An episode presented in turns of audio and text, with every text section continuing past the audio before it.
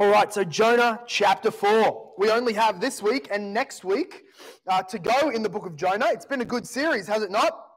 So I'll, I'll say that because that sounds a bit self It's been a good book, hasn't it? Jonah, though I didn't write it.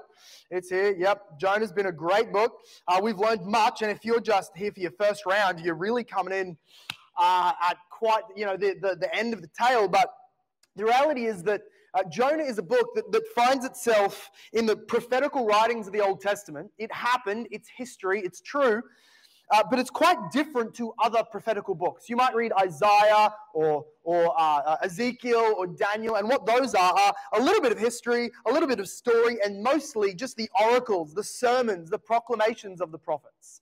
When we come to Jonah, we have very little. It hardly makes a paragraph of what Jonah says, and mostly it is just a story but it's a story given by God to us, even hundreds of years before Christ, to show this, uh, to show something that would become a much more full and much more uh, uh, whole-bodied in the new covenant. And that is the, the ingrafting and the inbringing of the Gentiles in large numbers into the covenant of God. We've been going over this. The first few sermons sort of touched on this even more. But the whole purpose that God had in, in his choosing of Abraham, the whole reason that God, Yahweh, had chosen and created this nation Israel was so that they might be the, the starting point to him spreading and sending his kingdom over all nations. And where there was so much failure on Israel's part, there are still these inklings Still, these, these clues that we get, like from the book of Jonah, that God is, despite Israel's sin, and in fact, through Israel's sin, because he's sovereign and can do that, he's going to achieve his purpose of worldwide kingdom of Christ establishment in the world, in time history. That's our conviction here at Hope. That's our joy. That's why we send missionaries. That's why we engage in short term missions, because we believe God is active. Jesus will win his mission and in bringing in souls from the four corners of the, of the earth.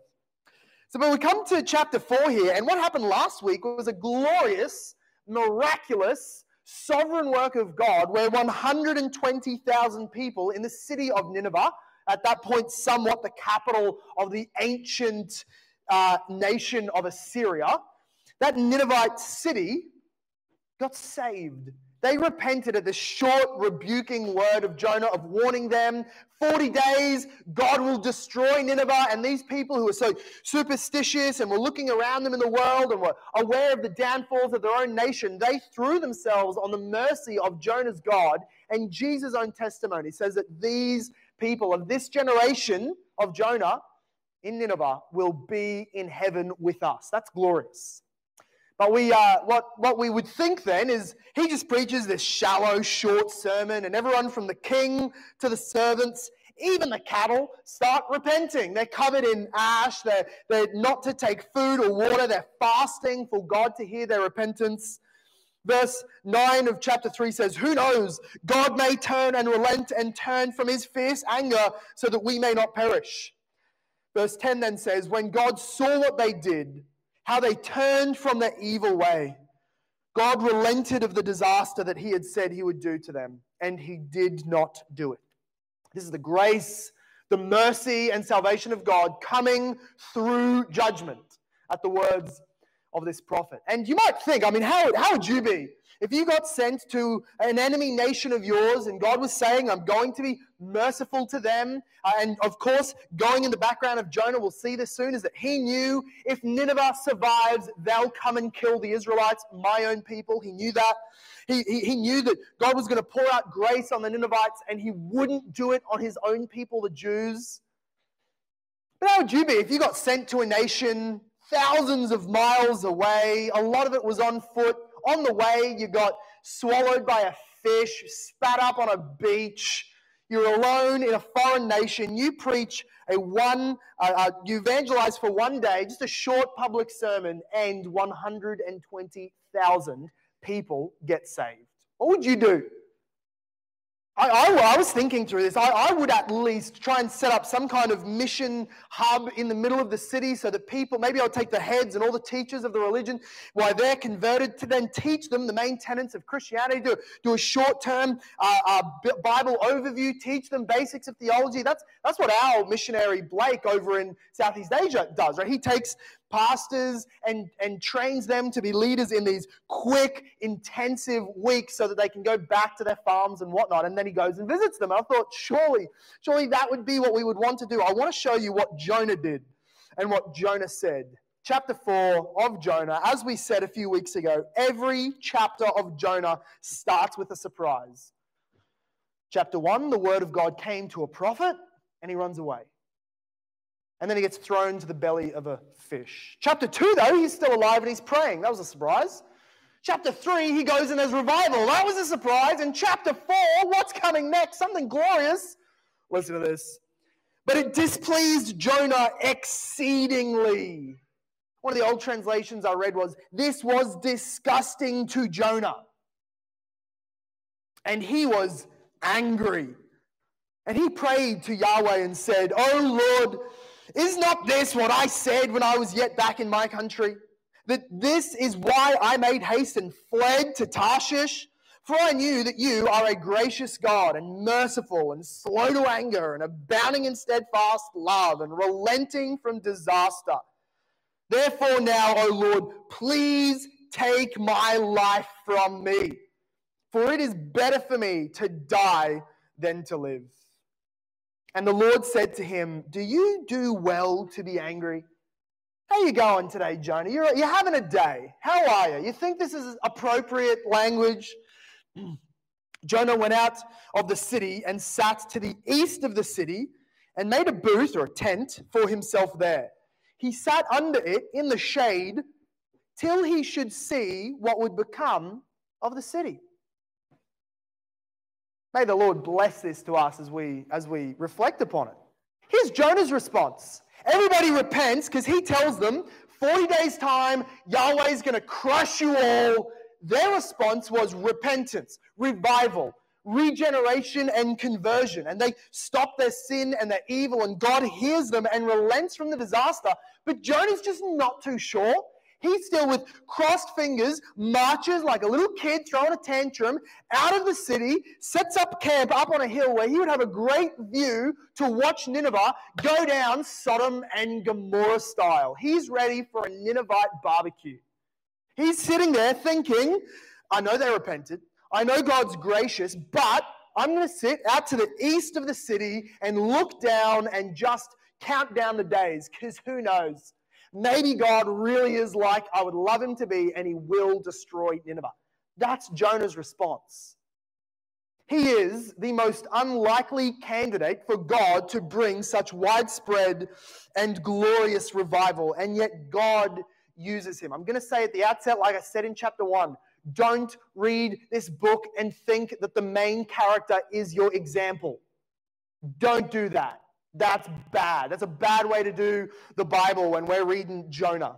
This man is filled with sin. He's filled with so much resistance to what God is doing. And I want to focus on a few things for him and for us that become resistances to revival, become resistance to God being pleased to use us in the mission that he has sent his son and now his church to accomplish in the world. I want to point you towards uh, verse 2, verse 1 and 2, where we see that Jonah, number one, his reason for resistance to this is his incomplete theology.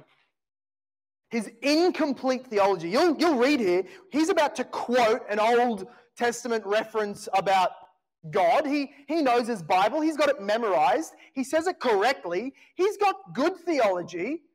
He just has incomplete theology. He's what we've called a cage stage Calvinist. Here's what it says He was so angry and he prayed to the Lord and said, Lord, this is what I said when I was in my country, right? This is what he's saying to God.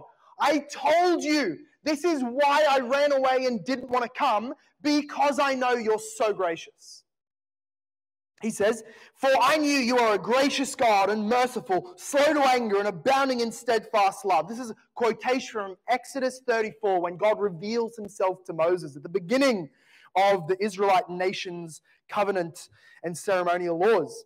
And he adds a little phrase here and relenting from disaster. That's not from Exodus 34.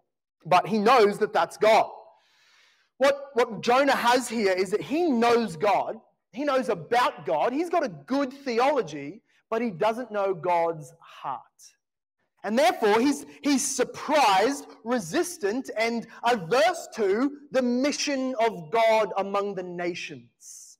That can be us where we know a lot about God. We know correct tenets. We've got those five points and these five solas and these things memorized and great books on our shelves. But where that fails to lead us to the, our fulfillment of and our part to play in the mission of God, we do not yet have complete theology. Any point of systematic theology, which we just love here, we go through the confession of faith in the mornings. It is so important for Christians to have a robust, well learned, and taught systematic theology. You don't know what that is? Come talk later. I'll advise you on some books.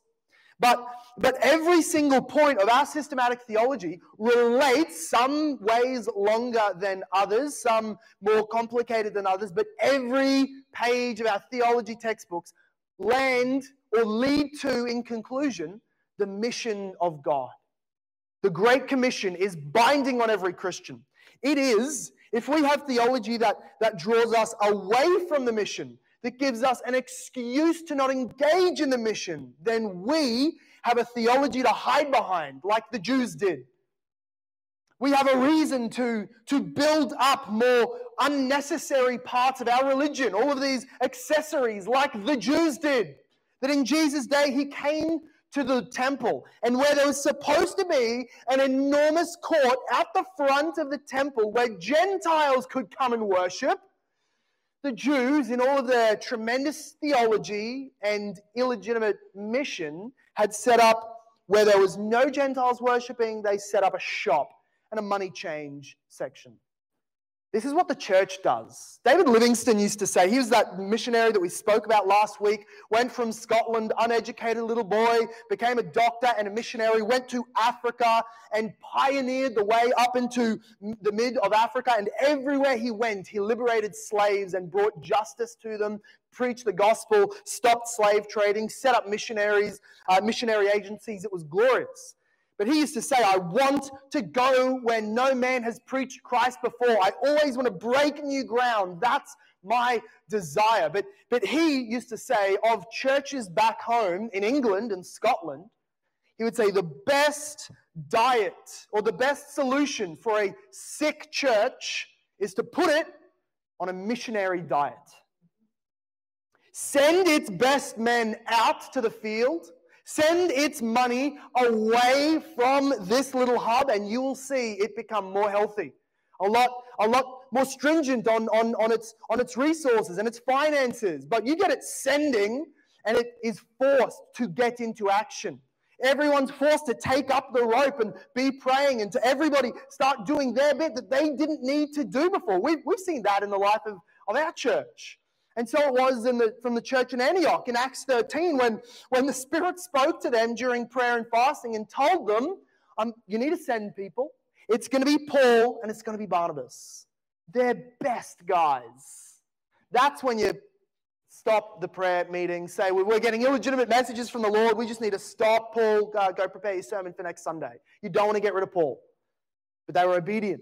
They sent and they were all the more gloriously healthy. Well, this is Jonah. He had a good theology, but he was hiding behind it.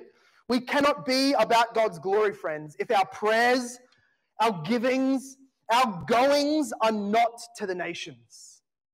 If our theology does not land with, and therefore Christ will be known among the nations, then we have an incomplete theology. We, we fail to realize that as, as the Bible comes to this close, as, as, it, as it culminates in this book of Revelation, in this glorious uh, uh, uh, book about Jesus, it says in chapter 11, verse 15, that the seventh angel blew his trumpet, and there were loud voices in heaven saying, Imagine this. Imagine heavenly choirs and crowds screaming down towards John and this angel with a huge trumpet. And in this booming, bellowing voice, they cry, The kingdom of the world has become the kingdom of our Lord and, and, and his Christ. And he shall reign forever and ever. Revelation 11 15. The kingdoms of this world have become the kingdom of Christ. That is where all of our theology points. Well, we'll keep going. I think the, the second thing that, that is uh, a resistance here in Jonah that verse 1 causes him in verse 1 to be so displeased exceedingly and angry, poor little Jonah, is his unwillingness, his unwillingness to be worked in. He was willing, as he was back in Israel, having this glorious, flourishing uh, uh, career, he was willing to be worked through. What becomes evident by hardship is that he was unwilling to be worked in. He did not want God to work on him, he just wanted God to use him for glorious things. he, despite, you know, you, you remember back, what about chapter 2? Did he get swallowed by a fish, pray this prayer of repentance, and then come out the other side all the more obedient and God loving and other people focused? Didn't that happen? Yeah, but he's like you. He's like me. We have to learn lessons over and over again. Don't try and tell me that your besetting sin was done because you prayed once, right? Here's Jonah, just like you and me, needing to be taught a lesson again. He, he learned not to be so self centered back in chapter 2, and yet here he is doing it all over again. What I want to read to you is this, this section from the revival. I, have I've been telling you every week, I want to read to you sections from uh, different missionary biographies and tales throughout history. And, and my aim in this is also that you would pick up some of these, pick up some of these books and you would get reading and start devouring and cutting your teeth on, on such inspiring stories as we've covered, like Adoniram Judson in Burma, William Carey in India, David Livingstone in Africa, and others. This one is a collection of stories about the revival that came in recent century in Indonesia.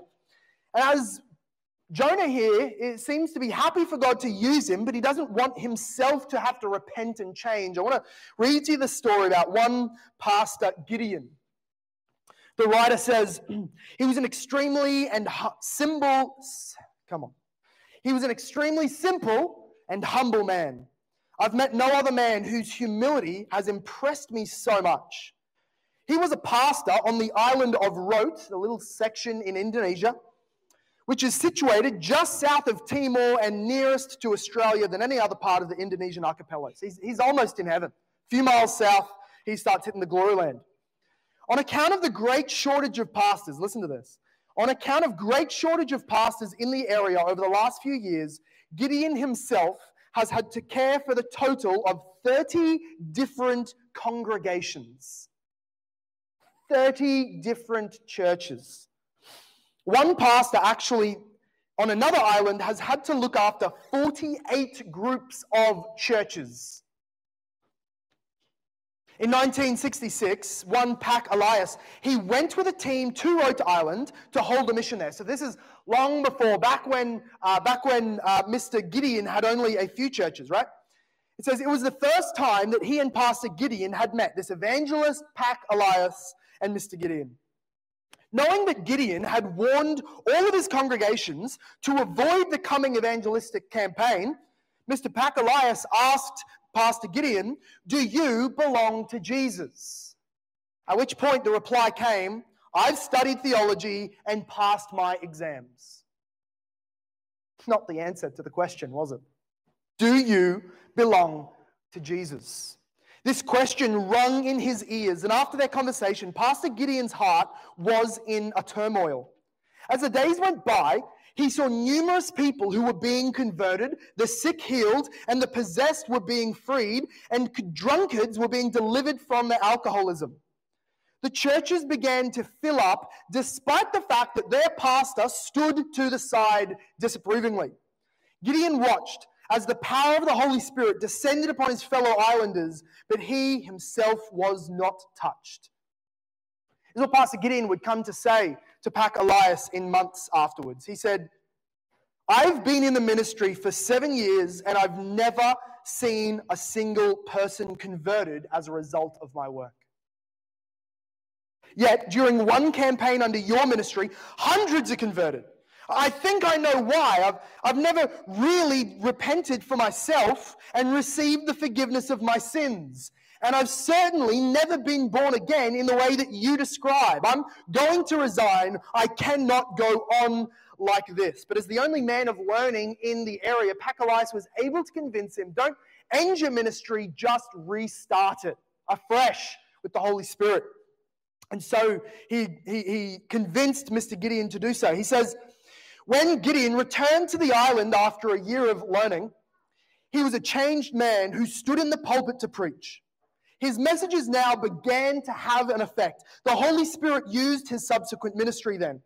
In this way, a man whose heart had been broken was given authority an authority to prophesy and the authority to heal. Everything, though, right, we, we squirm at that a bit. Everything, though, took place quietly. There was neither noise or sensationalism, unlike the ghastly background music which often accompanies extremists. Gideon can fix his gaze on a man with unforgiven sin in his life and tell him immediately what that problem in his life is. It's a nightmare of a pastor. I've got that too. So. Later on, he went to another pastors' conference and came back again. After touring the island of Timor, Gideon returned to his own small island of Rote. He realized that his first task was to evangelize the whole island, and for a year he continued to visit one congregation after another, preaching the gospel wherever he went. During this time, the Lord confirmed his ministry in an unthinkable and unmistakable way. Over a thousand people were brought to Christ in this first year following his conversion. Large prayer groups began to spring up, which became the backbone of his ministry. At one point, he was relying on 600 Christians praying daily for the island and his congregations. At the end of this year, a wave of revival broke out on Rote. Note, not that thousands of people saved. 1,000 people saved in the first year, then the wave broke forth. Pastor Gideon walked to church, he would find crowds of natives waiting outside, unable to get into the building. They would listen to his sermon thoroughly and through the open windows in the fields. The only difficulty he found, and it's got in, uh, uh, in uh, those things in around the word difficulty. The only difficulty he found was that sometimes the people would not allow him to stop preaching and they would have him continue from the morning when he preached until 11 or 12 o'clock at night. That's what you get for telling everybody our sins, Pastor. That, that's, that's their get back at him. You're not going to get a sit down. That's a pastor's dream. I've tried that. You don't let me. You give me the looks, I stop. Whatever he felt like coming to an end, the people would cry out, Go on, go on. And such was the hunger for the word of God that gripped the natives. Listen to this story. There was one time when Pastor Gideon was unable to stand the searing tropical heat of the day, and he said to this overcrowded church, It's too hot. I cannot go on. However, the congregation soon found a solution. We must pray for rain so that the air will be cooler. So the sermon was halted momentarily. And, and many of the natives then began to pray for rain. As a result, the Lord, who had been so gracious in pouring out his Spirit, sent also rain.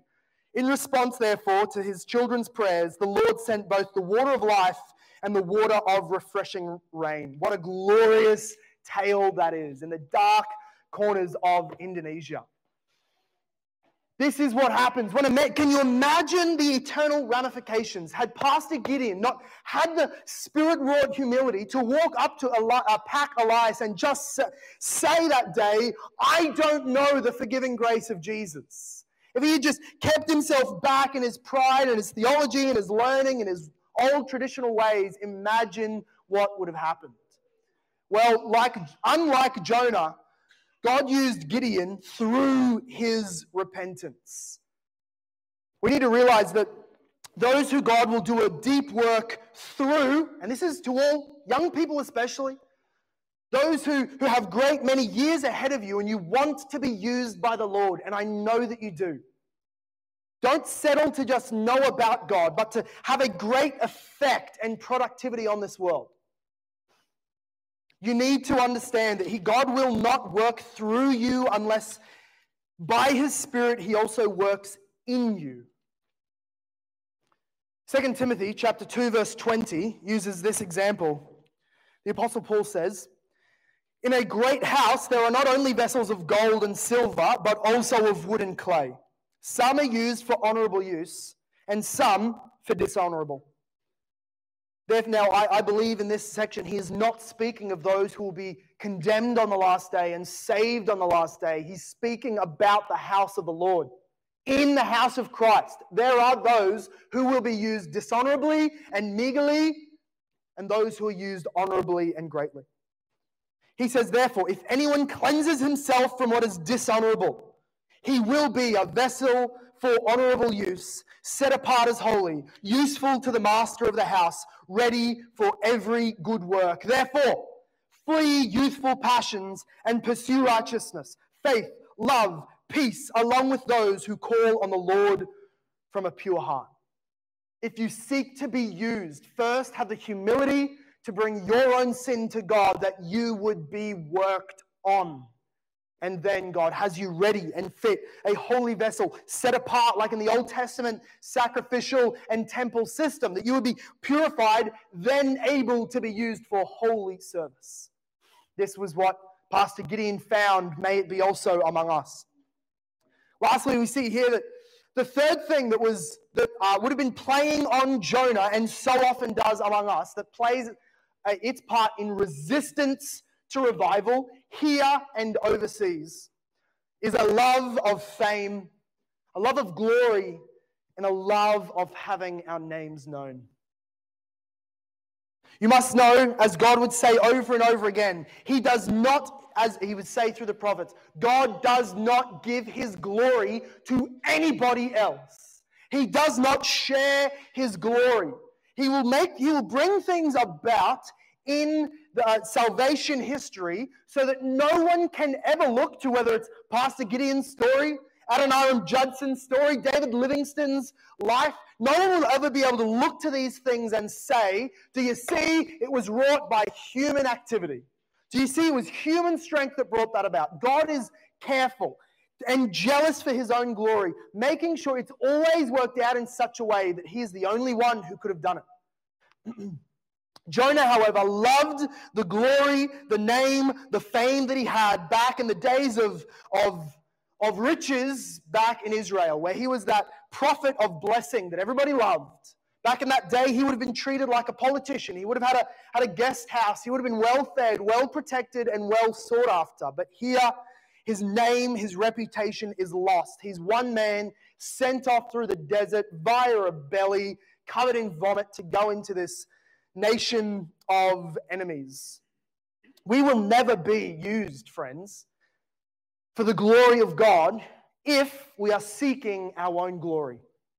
If our prayers for salvation or our prayers to be used always have truncated on them, therefore I might be known as, you know, as, as one who's a cut above all the other ordinary Christians. I want to be one whose name is written down in the, in the stories that generations in the, in the future will tell. I want to be the one the gals, the guys they look to and are impressed with. If that is your heart, then you are a resistance to revival here and among the nations. That desire must be killed. Jesus said in the book of John, actually, John writing about what was happening between Jesus and his enemies his detractors, the Jews, it says, they loved the glory that came from man, therefore they could not believe Christ. If we stand in God's way, that um, unstoppable force of God's desire to glorify himself will wipe us clean off the map. I have a story here that I want to read to you. We have just touched on this man's life. His name was Robert Murray M'Cheyne. He was a, again, one from the glory lands. He was Scottish. He was a man who, who ministered in Dundee, this little town in Scotland. He was a, a pastor, and he, he there, uh, I'm just going to read parts of his biography that was written about him back in the 1800s. Though engaged night and day with his flock at St. Peter's, and he was a hard working pastor. He worked so hard, and we're going to see soon, he was sick. He didn't live past his 30th birthday. so here it is. He, he was engaged night and day with his flock in St. Peter's. Mr. M'Cheyne ever cherished a missionary spirit, however. While he was so busy with his church, he still loved the idea of going on missions. He would say, This home of mine hardens me for a foreign land. The spirit he sought to kindle yet more and more was missionary was with missionary stories that he would use for his own reading and often he would read to his people in midweek prayer meetings. The necessities both of his own parish, that is his church, and the world at large lay heavy on his soul. And when an opportunity of evangelizing occurred, there was none in Scotland more ready to embrace it. Another motive for his incessant activity was the decided impression in his heart and mind that his career would be short. As we said, McCheyne was a sick, frail man. He says, my, my sickly frame makes me feel every day that my time will be very short. And he was therefore, in some measure, prepared when, in the midst of his laborious duties in Scotland, he was compelled to stop, stand still, and see what the Lord would do. You see, what happened was he became so sick. His doctor back then, sort of the, the medicine of the day, their, their, their, uh, it's always a bit funny. Uh, their rec- uh, recommendation was if you're sick and you're horrible in your homeland, probably you just need to go for a walk. And that doesn't work, then go somewhere sunny and then go for a walk or something. Have some herbal tea. That's sort of the extent of it. And so he was so sick that he was told, You need to go to the Middle East. You need to go out where it's warmer. You need to go spend some time among the medical people there and just breathe some fresh air, get some sand between your toes. You need to leave Scotland. It's killing you. And he was very, uh, uh, and, and so as he, he went, you might think if, if, and he was going to be gone for years. So you might think, what would a pastor, this leader who so many people spoke so highly of, what would be his response if he got told you have to stop preaching, stop pastoring, go overseas? Well, what was true of M'Cheyne was this. It says, he was very well aware of how easily his flock began to idolize the shepherd, and how prone the shepherd himself was to feel somewhat pleased with this sinful partiality of his people and to be uplifted by his success. He would say, I sometimes think, in a letter that he wrote, that a great blessing may come to my people if I were to leave as a humble man. Often God does not bless us when we are in the midst of our labors, lest we should say, My hand and my eloquence have done it. He removes us into silence and then pours down a blessing so that there is no room to receive it so that all that see it cry out and say, It is the Lord who has done this. That was his conviction. And so he willingly went to go and get better. He went to the Middle East, and this was fulfilling in his own heart both desires that he would be apart from his people, that God would bless them with revival. Don't get any ideas. I'm not moving. And, and, and then also fulfilling his heart this desire to go to the nations. He'd always wanted to preach the gospel in Israel. And so as he went, the rest of the notes are in a, a, different section here. It's quite a chunky book. It's amazing. I recommend you get it. The diary of, um, uh, the biography of Mr. Mc, uh, McCheyne. Man, I'm not good today. but while, while he was gone, an assistant came in, a young buck, unpracticed in the, in the ministry, a very young man called Mr. C.W. Burns. He had been honored of God to open the floodgate at Dundee as well as in Kilsyth. Here's the story. He goes off. McCheyne goes to uh, Judah, uh, sorry, to Israel, and there he's preaching, he's laboring very weakly, he's still getting better. But meanwhile, the little young man that he brought in to look after his congregation and trusted that God would use was God's instrument to bring widespread revival. Said this when he returned back to his homeland, he said it was like a pent up flood breaking forth. Tears were streaming from the eyes of many, and some fell on the ground, groaning and weeping and crying for mercy. Onward from that evening, meetings were held every day for many weeks. Meetings were held for many for every day for many weeks. And the extraordinary nature of the work justified and called for extra, extra, these extraordinary services. The whole town was moved. Many believers doubted at the genuine nature of this work. The, God, the ungodly raged, but the word of God grew mightily and prevailed. Instances occurred where whole families were affected to Christ at once. All of this in answer to prayer of M'Cheyne to leave. What a humble, humble man. He would say later, as he takes back over from C.W. Burns, sorry, W.C. Burns, and he's ministering there. He, he writes in his journal and he says, A very poor night indeed this evening at church, for only 12 souls came forward to receive salvation. Just 12. Just breaking a dozen, and that's a depressing night in the life of M'Cheyne because God had worked so mightily through his young minister, C.W. Uh, W.C. Burns. Missions, and here's what, what we see in the life of Jonah, in the life of every other man who we've seen do this in history, missions is how you lose all your self aggrandizing reputation. Because you come up out of your culture, from your peers, everybody who thinks mightily of you, the language you speak, the culture you grew up in, you're uprooted from here and you go to a people who don't know your story, don't think you're impressive. You're some peddler of faraway myths, and we don't want to listen to you, and they persecute and they press against you. And so it is that men and women who want to be used by God in revival here and abroad must be willing to kill, to crucify that self vain, glorious hunger for reputation. Jonah did not. And yet, this is the exception. I'm telling you, don't look at him as an example.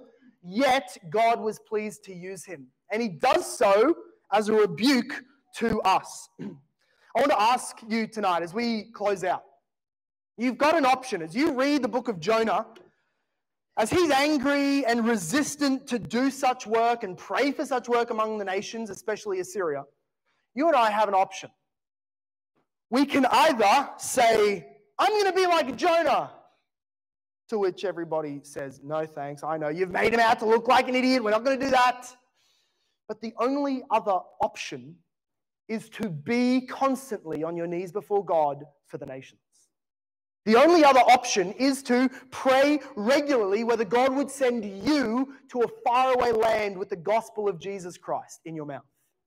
You, you, we actually don't get to choose. We either are Jonah or we are of a missionary spirit. Now, some will remain with giving and with prayer and support, and others will need to uproot and go. Next week, we're going to look at sufferings as it relates to missions. And we'll see God's unique use of this in, in the mission of God. But this week, I, I want us to look at Jonah and decide not just that I don't want to seem so obviously foolish, but I want to genuinely be used in the way that Jonah was, but not like Jonah is. Let's ask ourselves these questions as we look back on these points.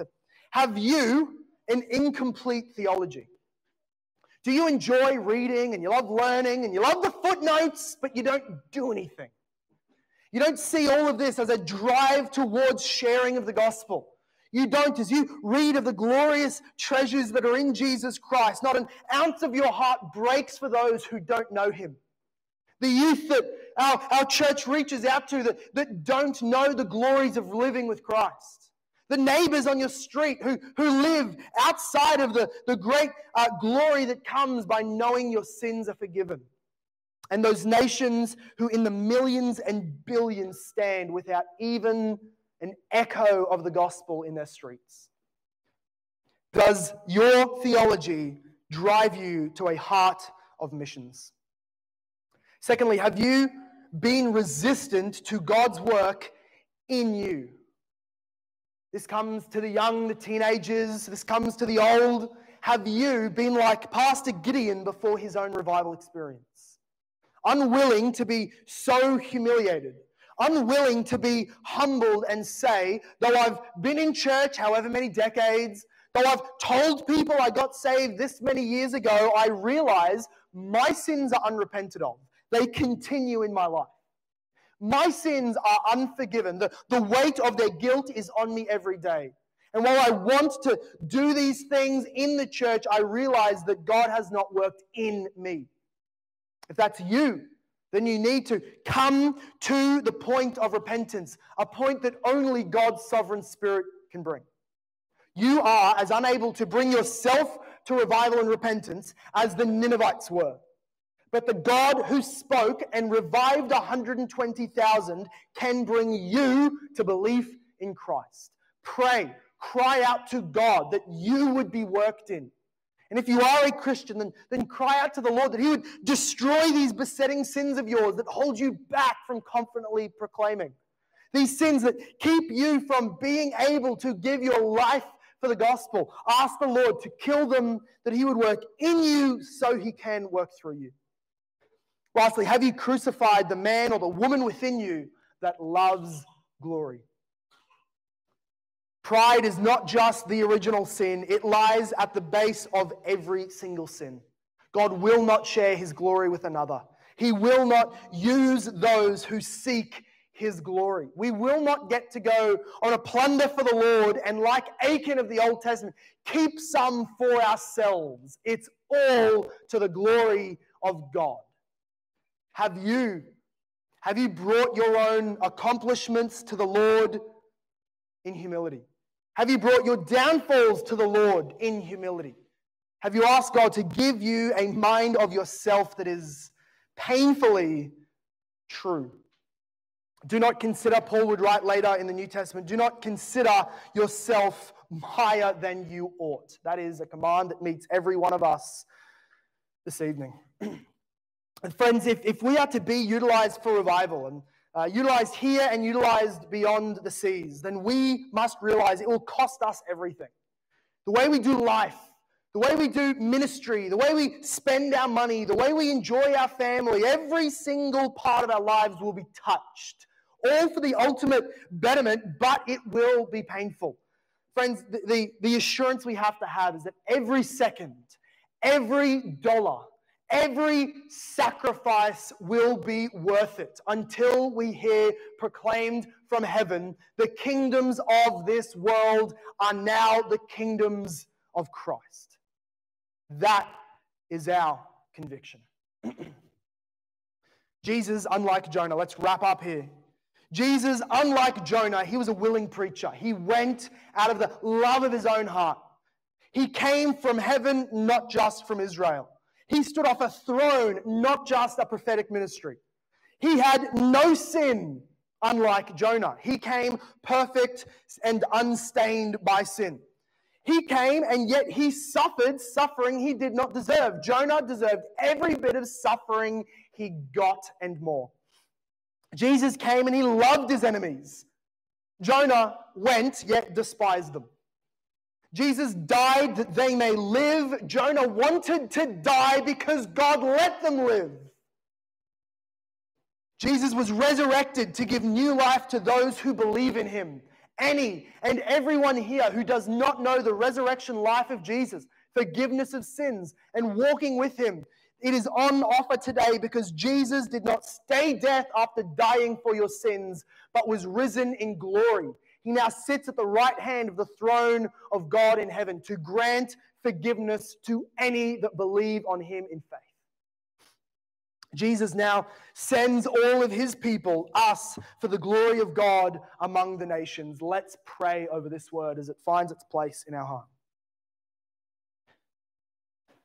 Father God, we praise you for the stories of those who have gone before us in bygone generations, who carried the torch to those dark places of the earth, to the ends of the earth, as you said, as you were on earth.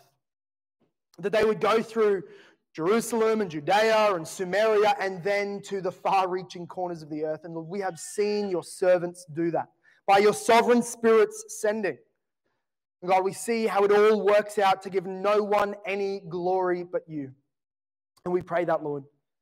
We pray that you would be merciful and gracious to us, that you would forgive our sins, even those ones we have kept long hidden and unrepented of.